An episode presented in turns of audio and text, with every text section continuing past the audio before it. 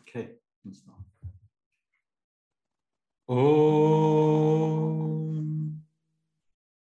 Om Sahana Vavatu Sahanau Punaktu Sahaviryam Karavavahai Tejasvinavatitamastamavid Vishavahai Om Shanti, Shanti, Shanti. Welcome, everyone. So we finished chapter one and we're starting chapter two. It's the seventh class. Does anyone have this chapter is called a yoga of knowledge. First chapter is called Yoga of Arjuna's Despondency, which meaning is downfall. So, as mentioned before, yoga does not only mean stretching, exercise, doing different postures. Yoga is a word that is used to mean to reunite with the self. That is the, the true meaning of the word for people who have recently joined in these classes, we as a human being is made up of the spirit, the matter, the self, Atman, God principle, whatever you want to call it, plus the material layers, which is the body, mind, intellect. But we as humans, so busy fulfilling our desires, we have forgotten about the Atman. Instead, we identify only with the body, mind, intellect. So throughout life, we only cater to these three components of our personality. We've forgotten the spirit, the enlivening factor. So the purpose of life is to reunite with the Atman, to become one with the Atman, the spirit. And this is spiritual development. And when you achieve that oneness, it is called self realization. Krishna was self realized. Jesus Christ was self realized. Swami Ramatita, Ramana Maharishi, many other self realized souls we're not aware of. So, any attempt in life to get back to the self, Atman, it is called yoga. So this chapter is called Yoga of Knowledge. So that means we will hear knowledge given by Krishna, which, if understood and applied, helps one to reunite with the self. Next chapter is called Yoga of Action. So it explains how to perform the right action in life that will help reunite with the self, Atman. Is that clear? Any questions on that? So that's the meaning of yoga. So as you go along in the book, yoga of renunciation of action in wisdom, verse uh, chapter four. So this is how. So yoga is what used to describe that unification. So, Arjuna continues to put his argument to Krishna of all the reasons why he should not fight. He's hoping Krishna will agree with him, advise him that he's right, but Krishna does not say a word. In Arjuna's case, his whole argument is based on ignorance, meaning lack of knowledge. So, what he is saying has no value, really. All the reasons he gives are based on his own attachments to his relatives fighting for the Kaurava side. In fact, the only way to bring righteousness back to the kingdom is to kill the source of unrighteousness, which is to kill the Kauravas. Simple as that. We're all ignorant about the purpose, the meaning of life.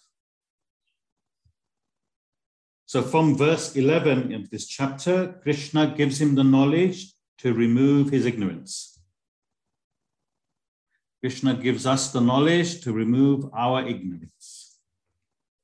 So we all benefit from this teaching. If we learn and apply this knowledge to our own life, we can follow the footsteps of Krishna. So there's no question, no issue that we face in life that this knowledge cannot answer or help with. Any issue, any problem you have in life, there is an answer in the Gita to help you.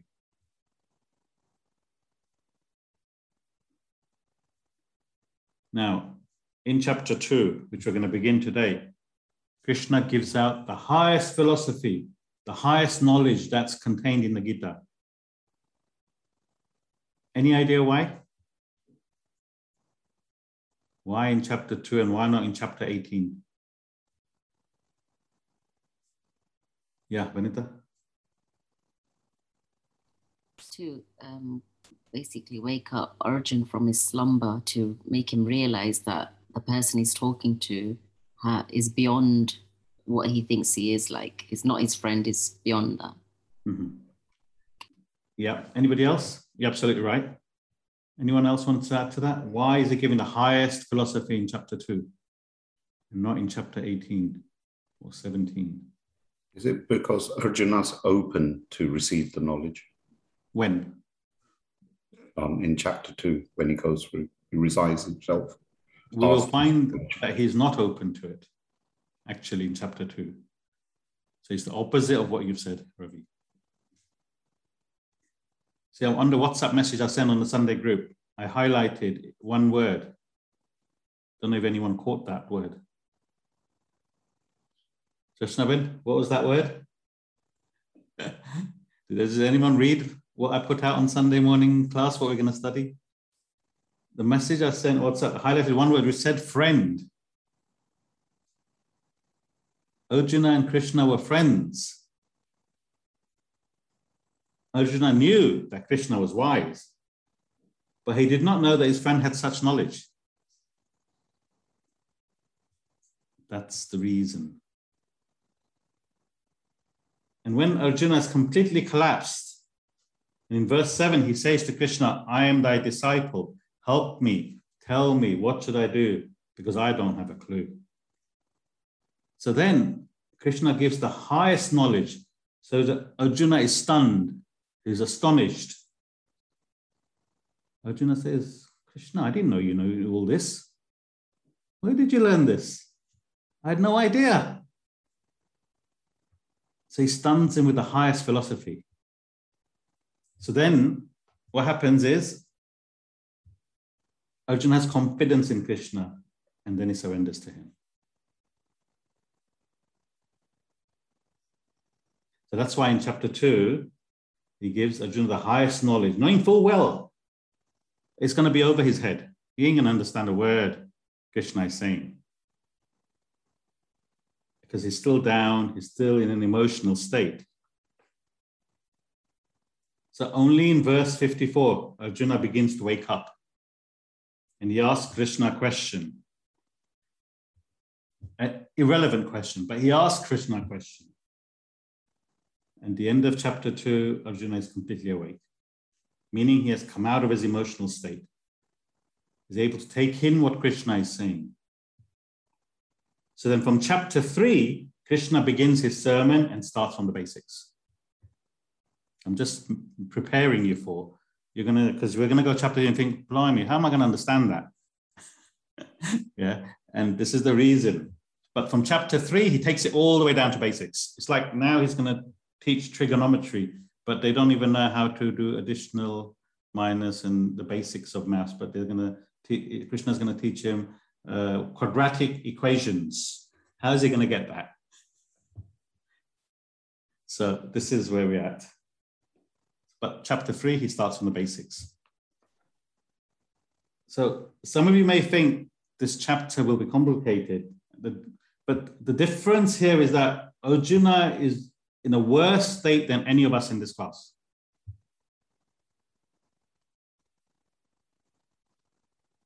He was not looking for this knowledge. all of you have given up your precious Sunday morning to learn this knowledge. So therefore, you are all more prepared than Arjuna to receive this knowledge. So you will be receptive more to it. Any questions? Yeah, is that clear? So if it goes over your head, don't worry about it. We're going to go to basics in chapter three. But at least you'll have an idea of what's involved in this subject. Yeah. Right, Sil's got a question. So, Um, you said if we have any issues in life Yeah. or problems, the Gita gives us the answers or helps us Yeah. to find the answer or solution. It, it- it's it's a huge book Mhm. and so many verses. How will we know which part applies to the problem we have? Because we could get frustrated to think we're not finding the answer Mhm. because we need to know which part to go to to get the answer. We're not going to have the capacity to go through all of it. okay. How will we know which where the answer is? So did everyone, could everyone hear that now? Great. Excellent. So Sitl's question is, how will we know which verse to look at if we have a problem in life? Ramesh, which verse do we look at?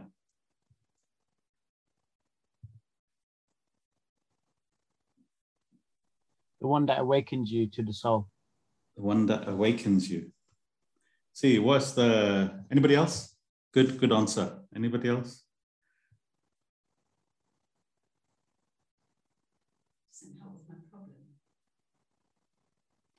She's not, she's, she's not uh, receptive to what you said, Ramesh. I'm sorry. So which verse? First of all, you have to have faith that Krishna's teachings will help me. Arjuna is going to have faith after chapter two that Krishna can help him. Similarly, we have to have that faith. And when you open, they say that no matter what problems you have in life, you open the Gita, any verse you read will lift you. It's been said. So it doesn't really matter which verse, there's no direct verse to help you with your issue. The Gita helps lift you from your negative situation, whatever you're feeling, whatever grief you you have, by reading any of the verses of the Gita, Krishna's teachings, will lift you from that state. When it lifts you from that state, you can think. And when you can think, you realize your problem is no big deal. And that's what helps you to get you out of the situation, whatever issue, whatever problem you have. Well, number one, faith.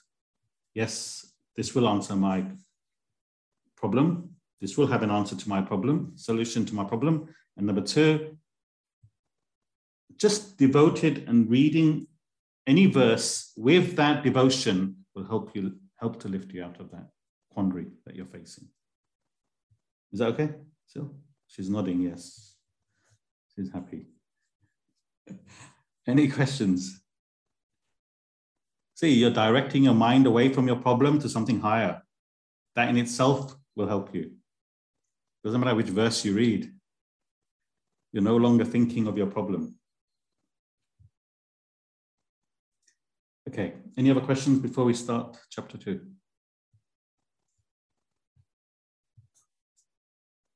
Okay. First eight, seven verses is still Arjuna talking. First eight verses, still Arjuna, despondent state. So we'll start with verse one, chapter two, yeah?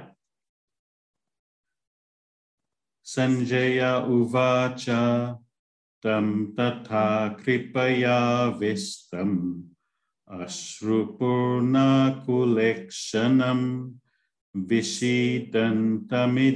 vakyam uvacha madhusudanaha Sanjaya Uvacha Tam Tatha Kripaya Vistam Ashrupurna Kulekshanam Vishidantamidam Vakyam Uvacha Madhusudanaha.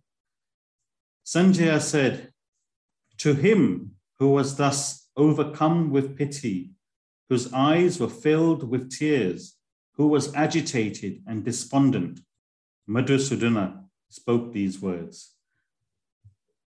So remember, just a quick uh, recap. Dhritarashtra is the father of the Kauravas, selfish person. He should have advised Duryodhana and his brothers that fighting this war was wrong and that Duryodhana should give the kingdom back to the Pandavas because it belonged to them and as he promised. But Dhritarashtra, instead of doing that, due to his attachment to his sons and the kingdom, he let them continue in rage, raging this war. He should have stopped it, but he didn't. And he is sitting in Hastinapur in the palace. And because he is blind, Sanjaya, his consul, has been given the power to see the battle from the palace. And he gives the commentary of what is going on in the battlefield in Kurukshetra, where the war is going to happen. So he tells Yudhishthira what's going on. Now, Sanjaya knew that the Pandavas were going to beat the Kauravas. Why? Any idea why? Sanjay already knew the end result. Yes, Vanita? Krishna was on his side. Krishna was on his side. And he knew, Sanjay knew the greatness of Krishna. He realized that he's a self realized person, the Lord, and he was aiding the Pandavas. So in this verse, Sanjaya says that to him who was thus overcome with pity, eyes filled with tears, meaning he's talking about Arjuna, Madhusudana, meaning Krishna, spoke these words. That's all it says. Arjuna is overcome with emotions.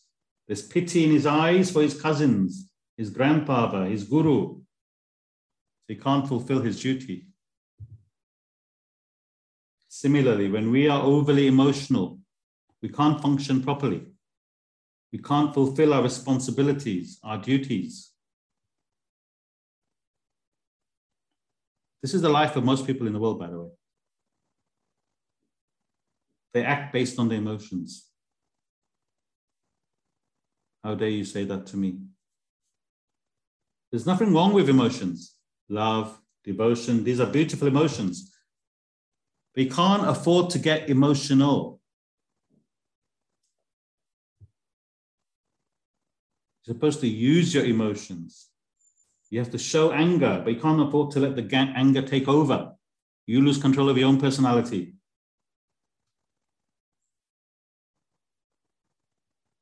That's when you end up doing and saying crazy things. Child is not listening. You need to use your anger, not abuse your anger. So we have to be aware. Try to control our emotions. How do you control your emotions? How do you control your emotions? Where do the emotions come from?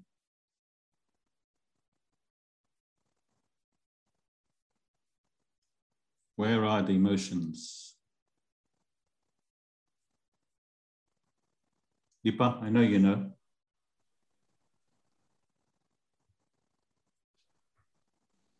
Thoughts. The mind. The mind. Emotions are in the mind. Mind is like a child. What has to control it? The intellect. So if you develop your intellect, you can control the mind, control your emotions. So Arjuna is overcome with emo- emotions. So he can't function. He's lost control of his personality. No intellect there. Any questions? So that's verse one. Everyone understand? Great. Vanita.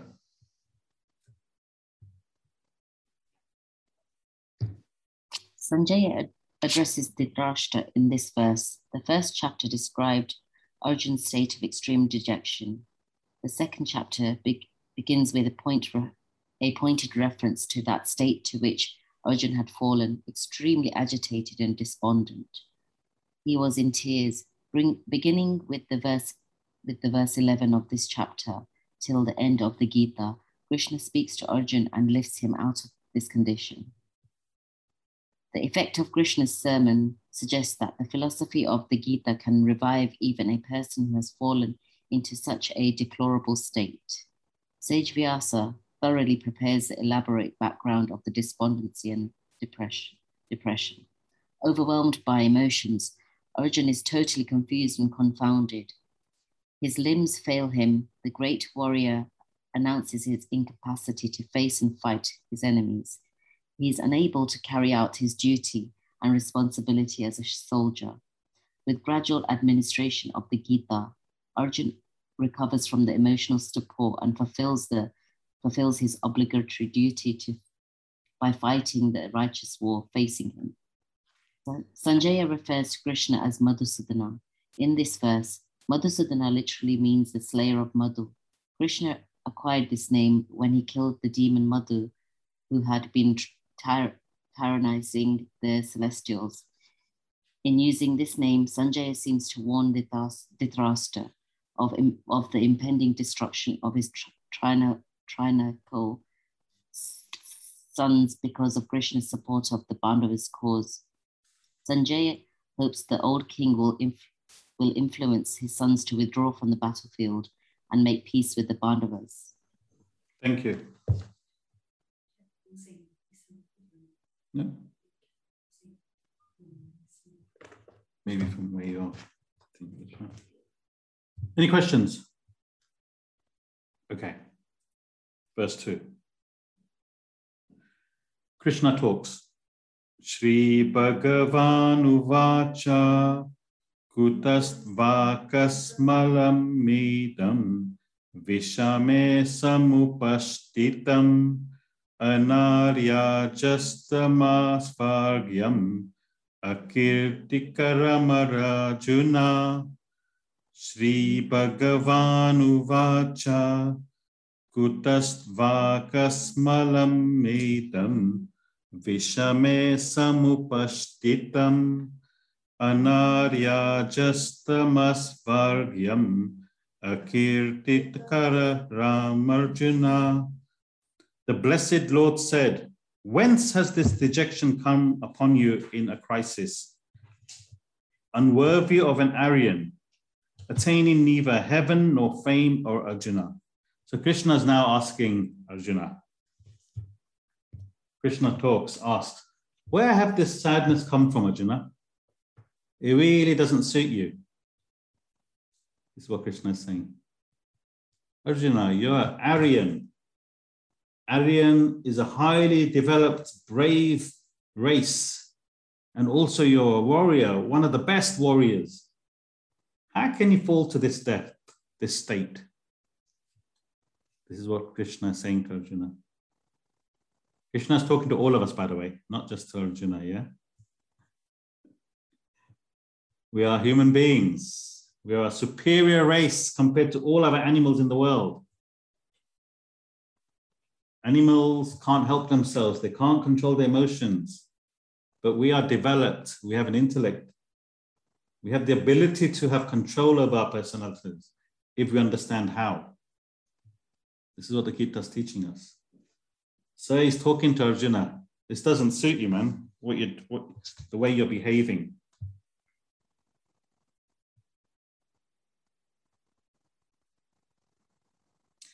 The Aryan race is a high, highly developed race. And Arjuna is an Aryan. So it's not as if he was any sort of trivial person. So it really doesn't uh, suit him to behave in this way. Any questions? You got a question? Uh, let's have read the. Um, Vanita, can you read the commentary, please? The first chapter of the Gita begins with Dhritarashtra, init- Dhritarashtra's initial verse. Sorry, Vanita, could you read it slightly slower, please? Okay, sorry. The first chapter of the Gita begins with Dhritarashtra, Dhritarashtra's initial verse addressed to Sanjaya. Thereafter, either Sanjaya or Arjun speaks, speaks for 47 verses until the first verse of, the chap- of chapter 2. Significantly, Krishna remains silent, a silence which pronounces supreme poise and objectivity. Krishna breaks his silence in this verse. He wonders how Arjun could have plunged into such dejection at the crucial hour of, hour of battle. Krishna asks Arjun, Whence has this glorious state come upon you? It is not becoming of an Aryan to behave thus. It will, it will get you neither fame in the present nor heaven in the future. Krishna's wonder was aroused by Arjun's behavior because Arjun was one of the greatest warriors of the time. He could easily vanquish the most powerful of adversaries. Moreover, he had the nobility of character to fulfill his obligations as a Kshatriya warrior and a leader of the Pandava forces. How could a person like Arjun fall into such a deplorable state? The Aryan race, which inhabited ancient India, dedicated itself to spiritual emancipation, moksha. As an Aryan, Arjun was expected to aspire for the ultimate liberation through the path of action, Karma Yoga. But his present cowardice prevents him from acting, thus opposing the main ideal of the Aryan culture. Hence, Krishna condemns this behavior as unworthy of an Aryan. Moreover, Arjun's behavior would not even yield limited benefits, such, a, such as fame and heaven. Heaven symbolizes benefits which we'll acquire in the future from good work and fame. The glories of the present. Arjun, Arjuna will achieve nothing in the present nor anything in the future by this suicide, suicidal stance on the battlefield. Yes. So, you want to say anything? Yeah. So, you know, you you were saying that the Gita provides us the answers. Um, so, can everyone hear? By the way, yeah. This this verse two, because the whole of chapter one, when Arjuna is talking, it's because of his ignorance mm-hmm. and attachment to his family. So, relatively in this verse, do you think Krishna is saying, be careful of your attachments and your ignorance? Mm-hmm. What, to Arjuna or to us? To us. Yeah, I mean, the whole, um, whole idea of this teaching is so we can understand our attachments uh, we're able to overcome our attachments. So this particular verse in itself is telling him, you know, that be a human being, at least, you know. No, I'm thinking about the message to me. The message sense, to you, okay. The sense to think, be careful of your attachments, because you're saying it's a very verse, because it's relative to all of us, not just our children. Yeah. Yeah. And in that relative term, I'm thinking, because it's all about attachment and ignorance. Yeah. You know, Krishna in this verse is saying, come out of your ignorance and let go of your attachments as such. Yeah, you can read it in that way if you wish. I mean, all the verses sort of lead to that. That's the whole idea. We all suffer because of our attachments. We're attached to everything in life name, fame, power, your house, your kids, your partner. It's all attachments.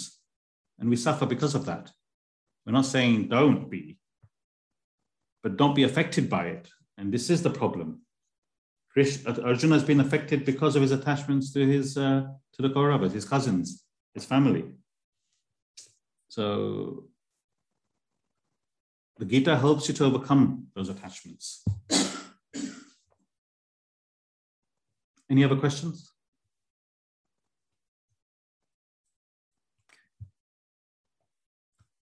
Verse 3.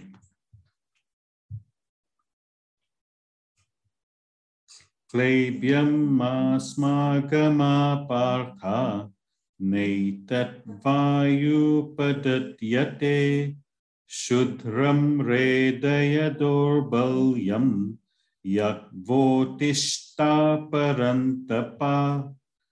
Klebhyam Asmagama Partha Naitattvayupadatyate Shudram Redaya Dorbalyam Yakvotishta Parantapa Yield not to unmanliness, O Partha. It does not befit you.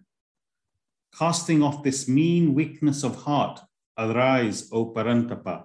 So Krishna is still talking to Arjuna. Arjuna, you're a man, not a woman. Behave like one. Start behaving like one. This way, this way you are behaving does not suit you. You're a Kshatriya, a warrior. Act like one. That's what Krishna is saying. The way you're carrying on is not manly. So get up and fight. He's encouraging him. He's trying to test, see what we what the state is in. Krishna calls Arjuna Partha in this verse to remind him he is the son of Kunti. And his mother's advice to him, to Arjuna, was to fight and claim back the kingdom. So he's remind Krishna's subtly reminding him, hey, remember what your mother told you.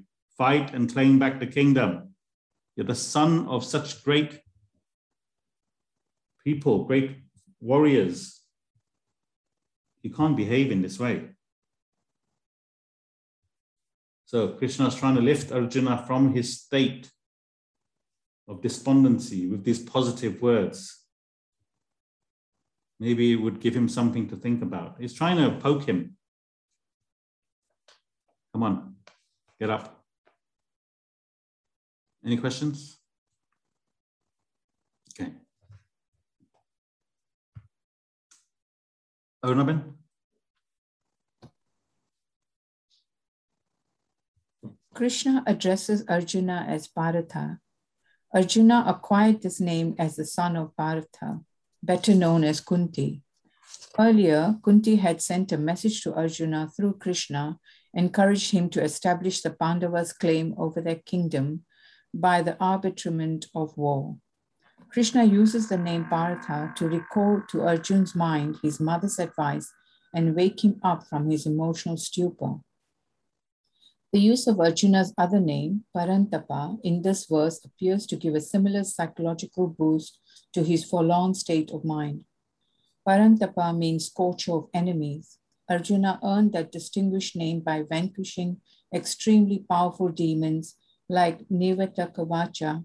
In, in using Parantapa, Krishna tries to draw him out of his unmanly and faint-hearted behavior on the battlefield. Krishna cries out to Arjuna not to yield to the pusillanimity to overcome his mean weakness of heart. It does not become a warrior to act in such a manner, especially to Arjuna, renowned as the greatest of warriors. Therefore, Krishna, Krishna urges him to cast this frailty away, to prepare and harden himself for the battle. After all, the fight is against unrighteousness. Krishna was trying to resurrect righteousness in the society by destroying its unrighteous elements. It is interesting to note that practically all spiritual masters appeal to aspirants in terms of fighting. Jehovah in the Old Testament appealed to appealed, gird up thy loins like a man. Jesus Christ in another context said, I came not to send peace, but a sword. The Buddha taught, arise thou hero, conquer in battle. Zoroaster appealed to pe the people, fight for God and right against forces of darkness. Prophet Muhammad also called out, You shall fight the infidel, obey, recompense, disobey, chastisement. Thank you. Any questions? Okay, verse 4. So, Krishna is poking Arjuna and saying, Come on, get up, be a man. So, Arjuna replies, Katham Bhishmamaham Sankhye Ishu bi pratiyotsyami pujarha varisudana Arjuna uvacha katham bhishmamaham sankhye dronam cha madhusudana ishu bi pratiyotsyami Pujarha. Arjuna said, How shall I, O Madhusudana, fight with arrows against Bhishma and Drona in battle, they who are worthy of worship, O Arisudana? So, Arjuna says in reply to Krishna, Krishna, it is easy for you to say, Arise, Arjuna, this state is not for an Aryan.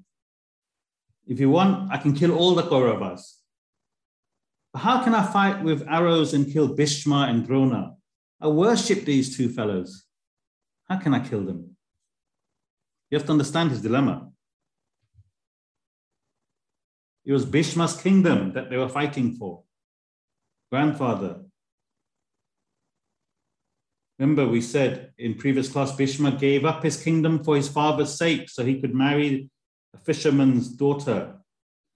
Drona is his guru. Everything Arjuna knows was taught him by Drona. Arjuna owes his life to them.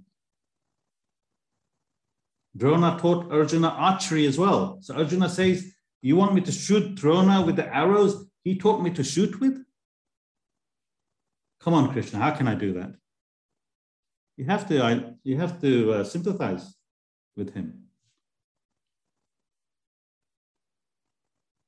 See, the problem here is, as we discussed in the last class, no action is regarded as good or bad, but the intentions behind the action. See, in the Gita, they magnify the whole situation.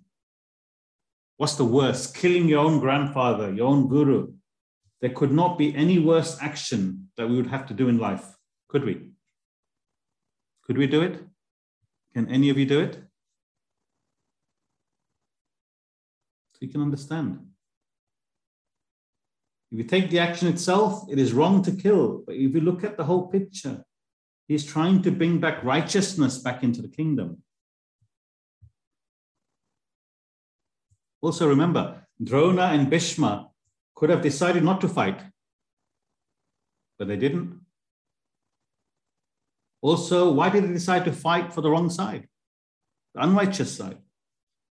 See, that's another argument altogether, which we won't go into, but it raises those questions. But you can understand why Arjuna behaves in this way, why he feels this. All of us would.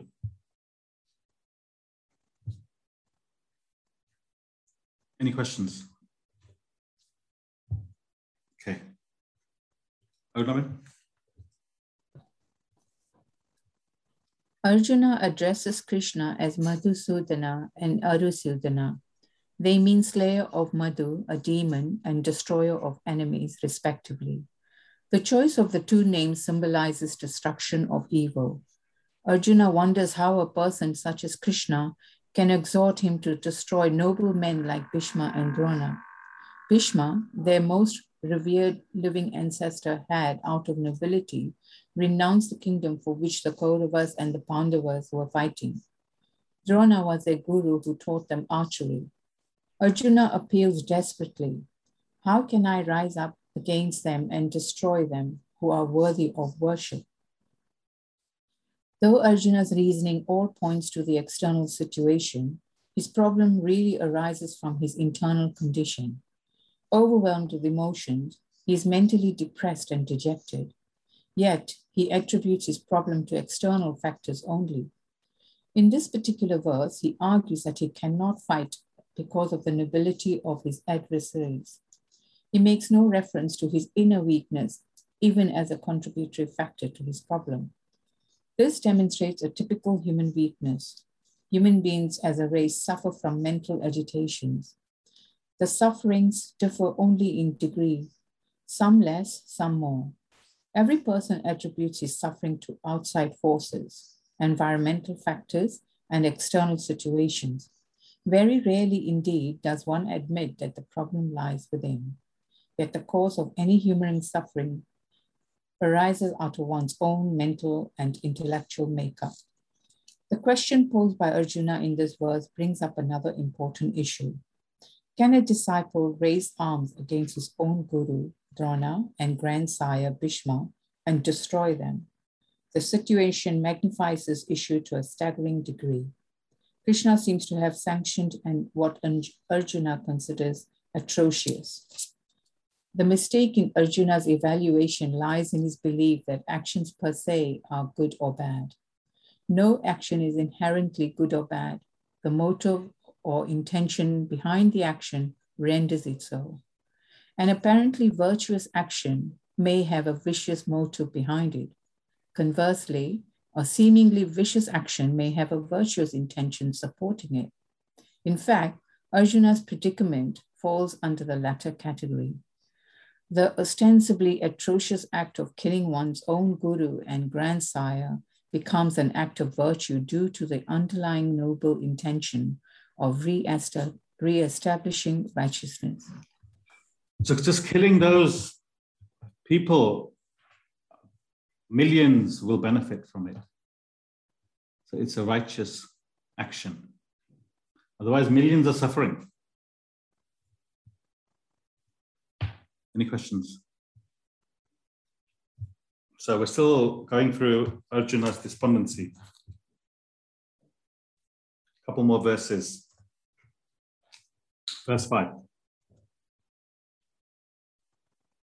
गुरु नहत्वाहि महानुभावन् श्रेयोपोक्तं पैक्ष्यमपीहलोके हद्वर्तकामं स्तु गुरुनिहैव भुञ्जीयभोगन् रुद्रिरा प्रदिक्तन् कुरु न हत्वा हि महानुभावन् श्रेयो भोक्तं पैक्ष्यमपि हलोके हद्वार्थकामं स्तु गुरुनिहैव पुञ्जीयभोगन् रुद्रिरा प्रदिग्धन्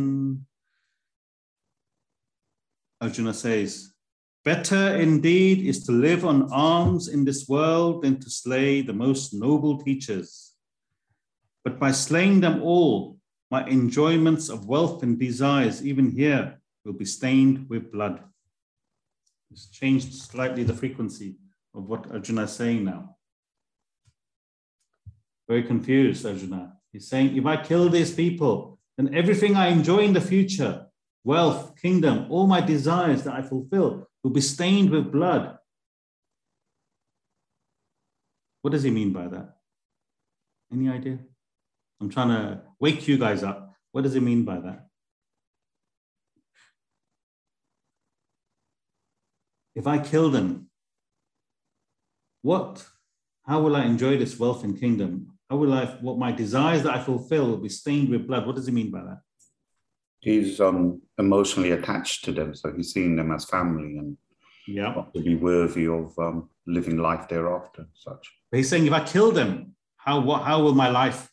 How will I enjoy life? What does he mean by that?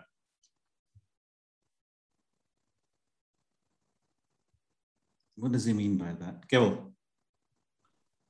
He'll have the guilt, right, of killing his of, of killing those that he that he loves and how can he have any enjoyment by knowing that he attained all of this by killing those that he loves?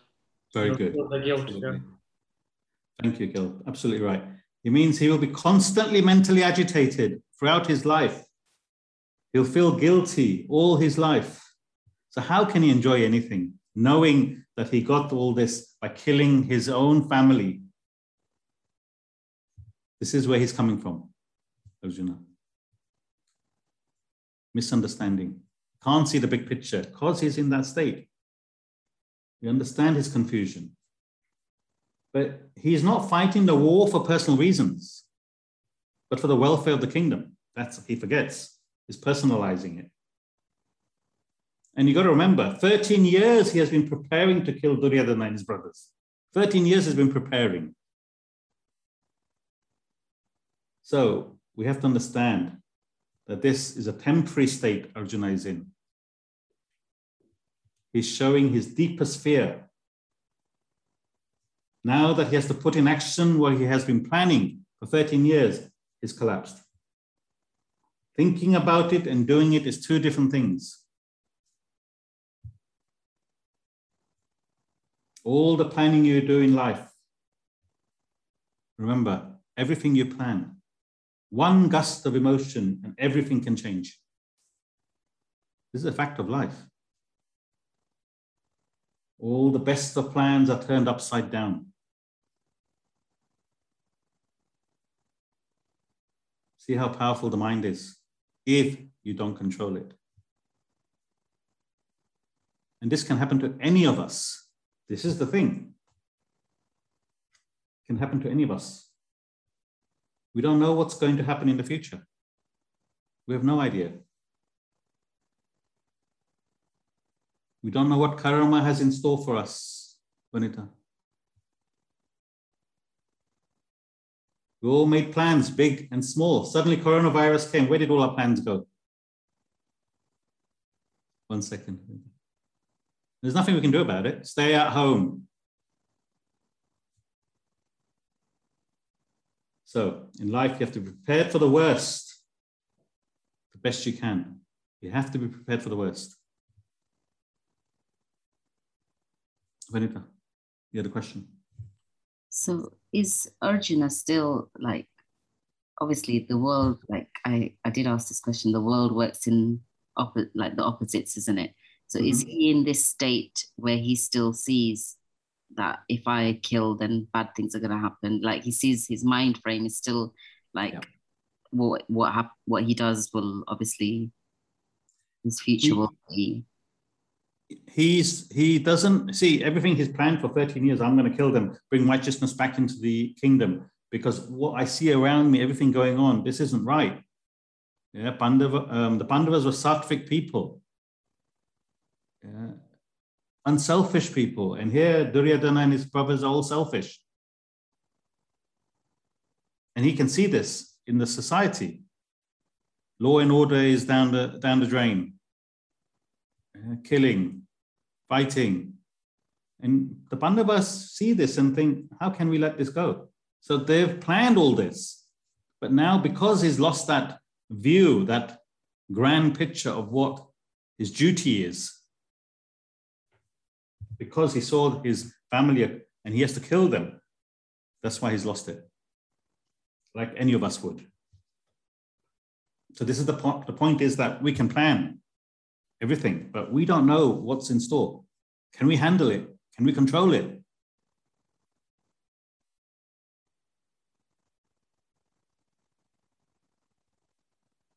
You know, we make all these plans in life, but we don't know what's around the corner. It can happen anytime. How many people died in the coronavirus? Did they know they were going to die? They made, must have made plans for next 10, 15 years.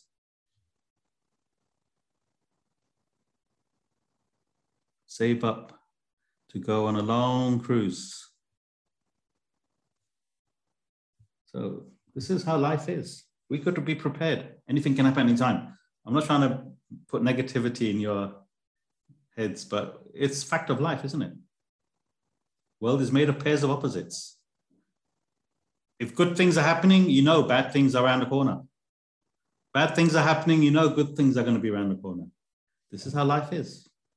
The world cannot function any other way. If it's going to be hot, you know winter's coming, it's going to get cold. You can't moan and complain about the winter coming. This is the facts of life. Any questions?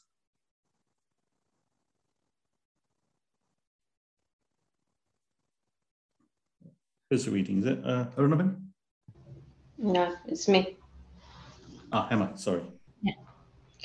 Arjuna continues distorted evaluation in the situation. He still views his role in the war from a personal angle. He feels it is better to live on alms than to slay the noblest of teachers and elders. He gives more importance to his personal relationship with the people in the opposing forces than to the actual purpose for waging the war. He seems to have forgotten the mission underlying the righteous war supported by Lord Krishna himself. The mention of enjoyments of wealth and desire desires betray his inner feelings. His mind slips into the physical and mental enjoyments that would accrue from victory in the war. The reference to enjoyments contrasts glaringly with the thought of living on alms mentioned in the same verse. Moreover, begging is the lowest of occupations. For a prince like Arjuna, it would be far more demeaning than for most others. Arjuna cannot claim to have reached that extreme state of sacrifice where he is willing to live on alms. His Pharisaical offer of renunciation stems from his emotional entanglement. They are mere empty words. If he really considered reducing himself to beggary, he would not in the very same breath speak of enjoyments. Arjuna is not a man of renunciation. He has his share of desires for wealth and pleasure. He only fears that they will be stained with the blood of his gurus and elders, that his enjoyments will be marred by, the, by a guilty conscience. His words clearly reveal his fear from deep within. You see, Arjuna is saying, I'd rather go and beg than claim this kingdom by killing these people. So this is how he's thinking. Verse 6. नाचैतद्विद्मा कतरानुकारियो यद्वा जयेमा यदि वा no जयेयु याने वा हत्वा न चिद्विसमास्ते वष्टितप्रमुखे दरताररस्त्राः न चैतद्विद्मा कतरानुगारियो यद्वा जयेमा यदि वा जयेयुः याने वा हत्वा न जिजीविषामेस्ते वष्टितप्रमुखे दर्दरस्त्रः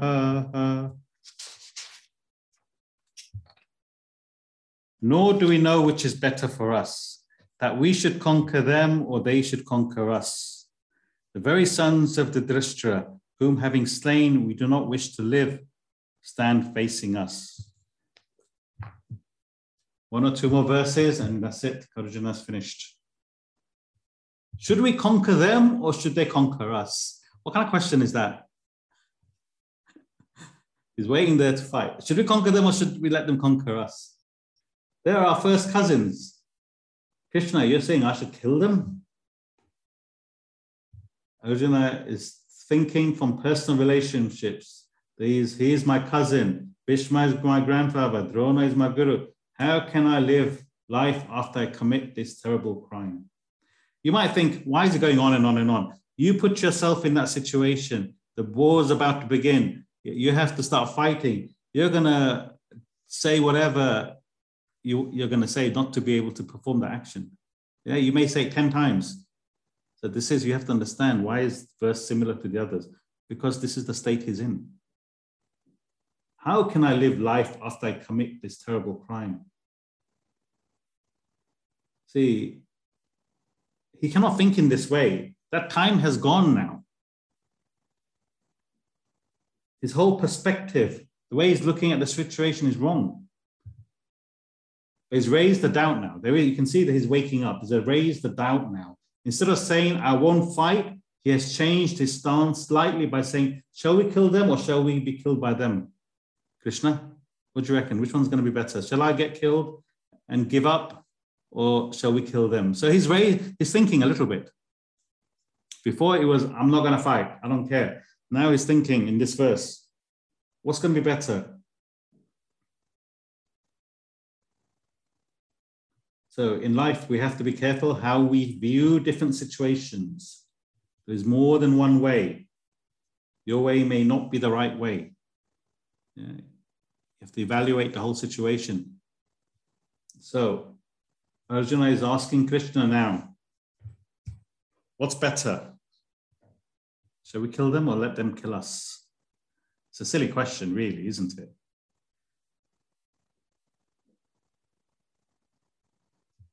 Any questions? We can't question Arjuna's despondency. It's difficult, isn't it? We just have to endure it. Two more verses. Emma. Throughout the first chapter and up to the previous verse in this chapter, Arjuna zealously maintained his stance that it is wrong to fight this war. In this verse, he shows the first sign of doubt. Should they conquer the Kauravas or let the Kauravas conquer them?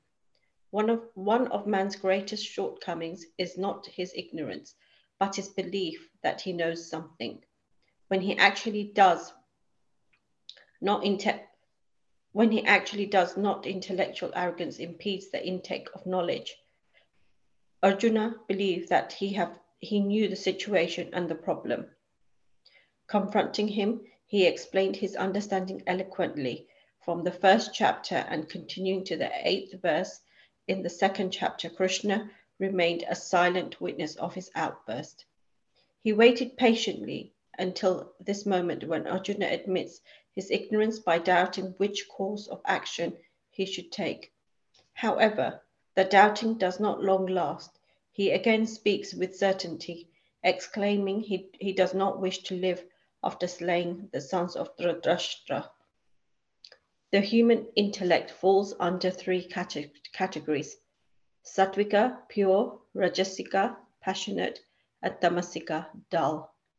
The Sattvika intellect, which is of the highest quality, knows clearly the paths of which is the highest quality, knows clearly the paths of action and renunciation, knows that ought to be done and what ought not to be done. The Rajasika Rajasika intellect understands wrongly the paths of action and renunciation. Erroneously, concludes what ought to be done and what ought not to be done. The Tamasika intellect, the lowest of the three, sees everything perverted, thinks unrighteous to be righteous. Arjuna has a typical Rajasika intellect, which he exposes in his long monologue.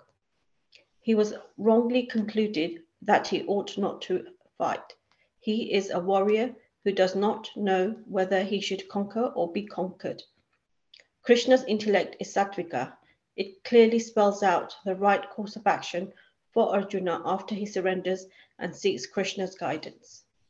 So we'll cover more of the three gunas, Rajas, uh, Sattvic, Rajasic, Tamasic, later on in other chapters. We go into more detail. But right now, we just accept what is written there um, and we'll go into more detail later. Any questions? So this is, uh, we've got two more verses to go.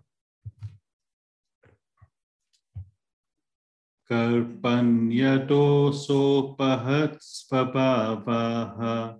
pritchami dharma samudyachetaha यच्छ्रेयस्यानिश्चितं ब्रूहि तन्मे।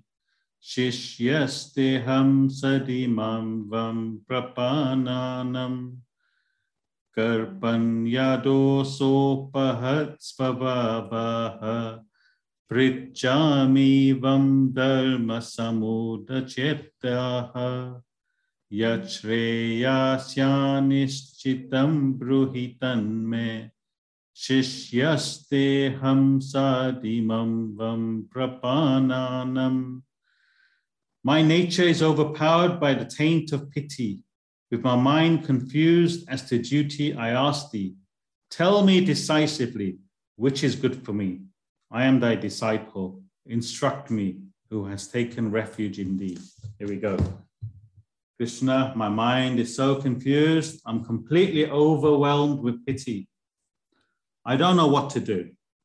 Tell me exactly what I must do, please, Krishna. What's happening? Arjuna is showing some signs that he does not know what to do. He's admitting to his own ignorance and he surrenders completely to Krishna. This is what Krishna is waiting for total surrender. A person can only take in knowledge if they understand they do, they, they do, do not know. The minute you say, I know, you close yourself to any knowledge.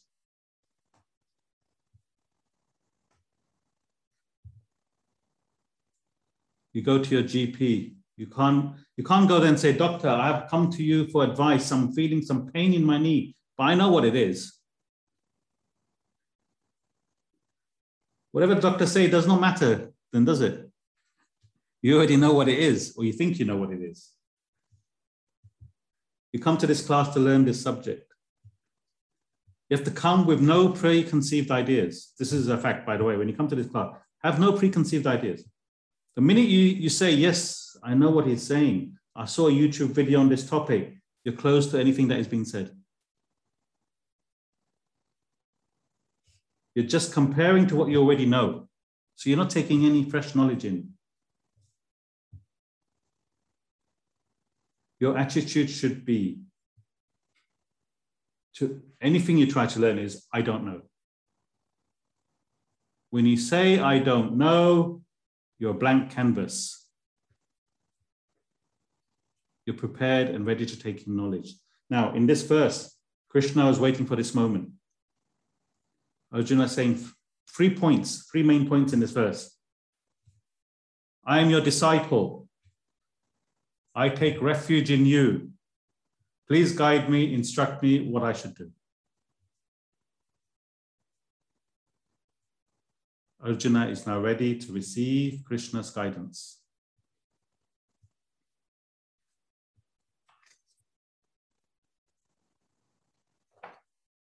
Remember, knowledge is never given, it is taken. The Swamiji always says this knowledge is never given, it is taken. A person has to be ready to receive, otherwise, anything you say to them goes over their heads. You try, you now have had some knowledge, try to give this knowledge to someone who's not ready. They won't know what you're talking about. Mum is going to these silly classes, messed with her head coming out with all this nonsense. This is what they'll think. Because they're not ready.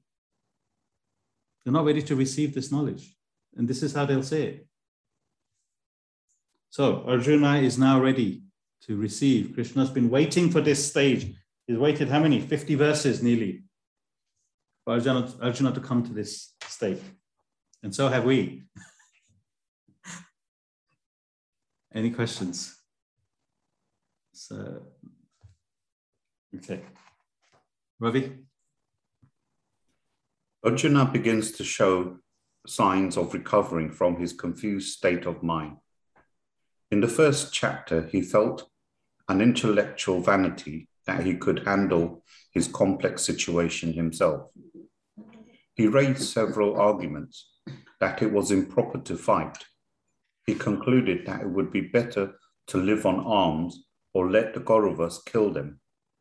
Only in the previous verse does he begin to doubt the intellectual stance that he had taken from the beginning. When a person humbles himself to admit his ignorance, he clears the passage for the first rays of knowledge to enlighten him. For the first time, Arjuna turns his attention towards himself and realizes that something has gone wrong within. He admits his own nature has been soiled by weak pity. His mind is confused with regard to his obligatory duty. Should he fight as a true Kshatriya, warrior, or respect his sentiments for his elders opposing him and retire from the battlefield? Admitting his inability to decide on the issue, Arjuna surrenders to Krishna. He pleads, I am your disciple. I take refuge in you. Tell me decisively what is the best course of action for my ultimate good. The surrender is complete. Krishna has waited for this moment. A true guru gives advice only when the disciple is fully prepared to receive it. Knowledge is taken, not given. Having exhausted his surface emotions, with his intellect emerging out of cloud of confusion and his mind developing a feeling of devotion, Arjuna qualifies to receive the knowledge from Lord Krishna. Any questions? Okay, last verse we're going to do because this is the last verse Arjuna shows his state of mind. The next class is Krishna all the way. Yeah, so let's enjoy one last verse. Verse 8. Nahi prapasyami mama panudyat yacho kamucho sanamindriyanam avapya bhuma राज्यं सुर्नामपि कतिपत्यं नाहि प्रपश्यामि ममापन्युत्तर। यच्छोकमुच्चोसनमिन्द्रियाणाम् अवाप्या भूमावसपत्नमर्दम् राज्यं सुरनामापि च दीपत्यम्। I do not see that which can remove the grief which is drying up my senses, even on obtaining prosperous and unrivaled kingdom on earth and lordship over the gods. So he's talking one last time from the depth of his grief. He's saying to Krishna, no matter what the reward is, the kingdom, this kingdom or kingdom of heaven reigning over the gods, I can't see how I'm going to get out of this grief that I'm feeling now. This is Arjuna's state. Now, what can you do? This is how he feels. He can only be sympathetic. So he's saying, Krishna, I don't think you can help me. How can you help me? Look at the state I'm in. See, some of us may have been in this state in our lives before. Close family member passes away, you lose your job, divorce, something bad happens. You sink so deep that you can't see beyond the grief you feel. There's no light at the end of the tunnel. Some of us have been there. Some of you might think, well, I came out of it.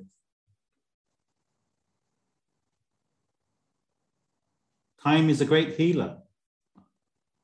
But in Arjuna's case, he doesn't have time. The battle's going to begin in an hour or two. He doesn't have time to get over this. Lucky for him, he had Krishna on his side. As you said, when emotions take over your intellect, your intellect that thinks, reasons is not available to you. So you can either go to someone who can help you who has clear thinking, or you can help yourself with this knowledge. Remember, nothing stays the same in this world. Everything is changing all the time. Life is full of ups and downs, as we said. One minute you're healthy, next minute you're ill. One year you're wealthy, next year you lose your wealth. There are no guarantees anything can happen in life the famous saying, even this shall pass away. Some of the old members, old class people know this saying from the poem, even this shall pass away. So Arjuna asked Krishna for help, and Krishna is not affected by anything that is going on. He has a giant intellect. So Krishna gives Arjuna the knowledge, which is the Gita, and lifts him up. And by the 18th chapter, he has fought and won the war. And Arjuna's whole attitude is totally different. He doesn't remember what, he doesn't even remember chapter one. What do you mean I was like this? No way. I've demolished everything. Look, we've won, I've won. Different man on the 18th chapter. We have to wait till then. So we can, Ravi, just read the last commentary, please. In the previous verse, Arjuna surrenders completely to Krishna for advice on the course of action he should adopt. Nevertheless, his mind is filled with grief, a grief that consumes his senses. Arjuna cannot see how such a burning grief can be appeased. He believes even unrivaled sovereignty over the earth and lordship over the gods in heaven cannot quench the inferno raging within him. When, when emotions overpower a person, he feels depressed. They sap his energy and reduce him to a state of helplessness and despair. He sees no way out of his misery. In the Shakespearean tragedies, great heroes like Hamlet, Othello, and King Lear saw no hope in the tormented lives of woe and suffering. They sank lower and lower into the abyss of agony and anguish, never to rise again. Arjuna too had sunk to such a state of depression, but with one difference. He was blessed with the great message of the Gita from Lord Krishna. The profound knowledge imparted by the Lord lifted Arjuna out of that abyss. Arjuna overcame his grief. He was rehabilitated with a new vision and energy. He rose again and fulfilled his role as a leader of his forces. Herein, you read a message for all humanity. The Vedanta philosophy contained in the Gita enables you to face your challenges in life and, re- and relieve your mental tension. Thereby, you successfully play your part in the world and fulfill your obligations in life. Thank you. So the last four lines of this uh, paragraph says it all. The Vedanta philosophy contained in the Gita enables you to face your challenges in life and relieve your mental tension. Thereby, you successfully play your part in the world, fulfill your obligations in life. That's all we have to do. That's all we want to do in life. Fulfill our obligations. When we can't, this is where the Gita comes in, the philosophy contained in the Gita, the Vedantic knowledge contained in the Gita helps us to raise us so we can continue to fulfill our obligations in life, whatever that may be. So, as you asked in the first, how does the Gita, which verse? All of it. So that's the end of today's class. And now, next class, this is where the philosophy starts. First verse, Krishna gives his philosophy. The blessed Lord said, You have been grieving for those that should not be grieved for, and you speak words of wisdom. The wise grieve neither for the living nor for the dead. That's his verse, verse. Can you imagine what else is going to be coming after that? You just understand that verse, finished. Gita is finished. So every verse is like that. That's how powerful his words are. Words are. And we've all endured seven classes to get to this stage. So it'll be worth it. Any questions?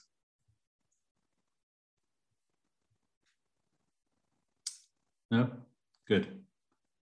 So we now begin the philosophy of the Gita next class. So make sure you join us.